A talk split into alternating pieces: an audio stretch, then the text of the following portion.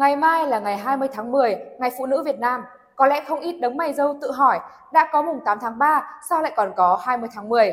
Trong bản tin hôm nay, hãy cùng chúng tôi tìm hiểu nguồn gốc Ngày Phụ nữ Việt Nam 20 tháng 10 nhé!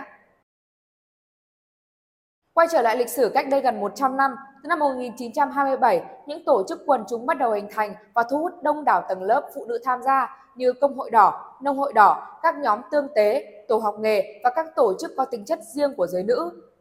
Cụ thể, năm 1927, nhóm các chị Nguyễn Thị Lưu, Nguyễn Thị Minh Lãng, Nguyễn Thị Thủy là ba chị em ở làng Phật Tích, Bắc Ninh tham gia thanh niên cách mạng đồng chí hội.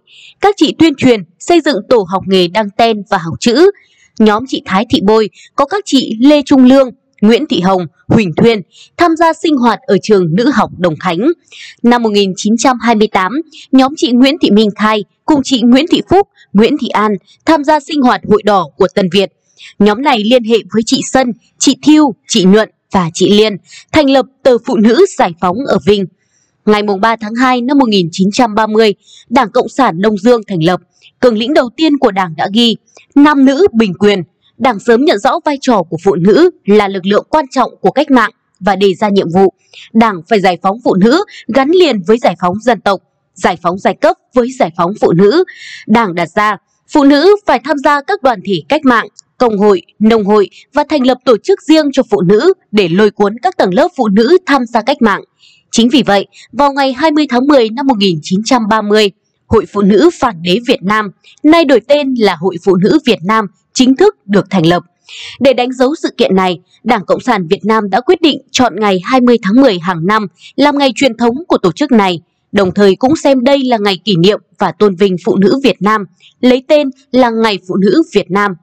Không chỉ là người giữ lửa trong gia đình, trong suốt chiều dài lịch sử dân tộc, phụ nữ Việt Nam luôn có những công hiến đóng góp to lớn cho sự nghiệp đấu tranh giải phóng dân tộc và xây dựng đất nước, tạo nên truyền thống vẻ vang, anh hùng, bất khuất, trung hậu đảm đang trong thời kỳ kháng chiến và trung hậu đảm đang, tài năng, anh hùng trong thời kỳ đất nước đổi mới.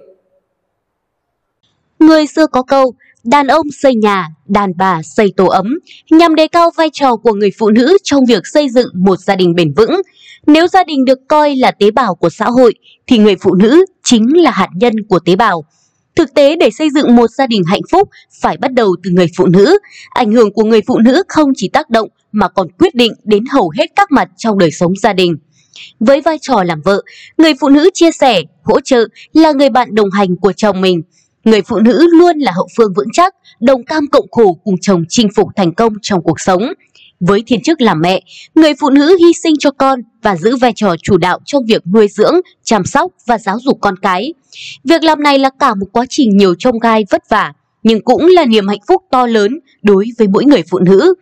Bên cạnh đó, người phụ nữ giữ vai trò chủ đạo trong việc tề gia nội trợ, không chỉ là người sắp xếp tổ chức cuộc sống gia đình, chăm lo bữa ăn giấc ngủ cho các thành viên trong gia đình. Người phụ nữ còn là hậu phương vững chắc, động viên giúp đỡ chồng con vượt qua mọi khó khăn, áp lực trong cuộc sống, là bến đỗ bình an, là chỗ dựa tinh thần cho các thành viên sau những giờ học tập, làm việc vất vả. Không phải tự nhiên mà mọi người cho rằng đằng sau mỗi người đàn ông thành đạt là một người phụ nữ biết hy sinh, đằng sau một gia đình hạnh phúc với những đứa con chăm ngoan, học giỏi, người chồng thành đạt, luôn có một người vợ tần tảo, đảm đang. An sinh xã hội và bình đẳng giới là vấn đề luôn được Đảng, Nhà nước quan tâm với mục tiêu xuyên suốt là bảo đảm bình đẳng thực chất giữa nam và nữ về cơ hội, sự tham gia và thụ hưởng trên các lĩnh vực chính trị, kinh tế, văn hóa xã hội. Nhiều chủ trương, chiến lược chính sách quan trọng đã được ban hành nhằm thúc đẩy bình đẳng giới và vì sự phát triển của phụ nữ. Việt Nam xếp thứ 6 trong số các quốc gia có tỷ lệ nữ doanh nhân cao nhất và là đại diện châu Á duy nhất có mặt trong top 10 quốc gia có tỷ lệ doanh nghiệp do phụ nữ lãnh đạo cao nhất. Tuổi thọ trung bình của phụ nữ Việt Nam đạt 76,3 tuổi, trong khi đó tuổi thọ trung bình của phụ nữ trên thế giới là 72 tuổi.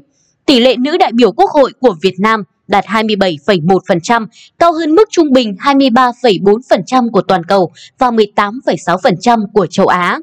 Giải đáp những thắc mắc của phụ nữ trong lần đối thoại gần đây, Thủ tướng Chính phủ Phạm Minh Chính nhấn mạnh Đảng và Nhà nước luôn quan tâm đến công tác bình đẳng giới và vì sự tiến bộ của phụ nữ với nhiều chủ trương, chính sách về đào tạo, bồi dưỡng cán bộ nữ, chăm sóc sức khỏe, hỗ trợ phụ nữ trong tạo việc làm, khởi nghiệp. Với những chính sách đó, Việt Nam đã tạo được môi trường, điều kiện thuận lợi để phụ nữ ngày càng khẳng định vị thế, vai trò và có nhiều cơ hội đóng góp cho gia đình, cộng đồng và xã hội. Thủ tướng Chính phủ cho rằng, thời gian tới các cấp các ngành cần tiếp tục nâng cao nhận thức, quán triệt các quan điểm chủ trương về phụ nữ, công tác cán bộ nữ, phát huy vai trò của phụ nữ trong sự nghiệp công nghiệp hóa, hiện đại hóa đất nước, nâng cao vị thế của phụ nữ trong thực hiện bình đẳng giới trên mọi lĩnh vực. Công tác phụ nữ phải là trách nhiệm của cả hệ thống chính trị, mỗi gia đình và mỗi cá nhân. Ngày mai là ngày 20 tháng 10 rồi.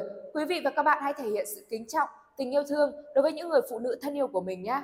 Chúc các bà, các mẹ, các cô, các chị và các bạn gái có thật nhiều niềm vui.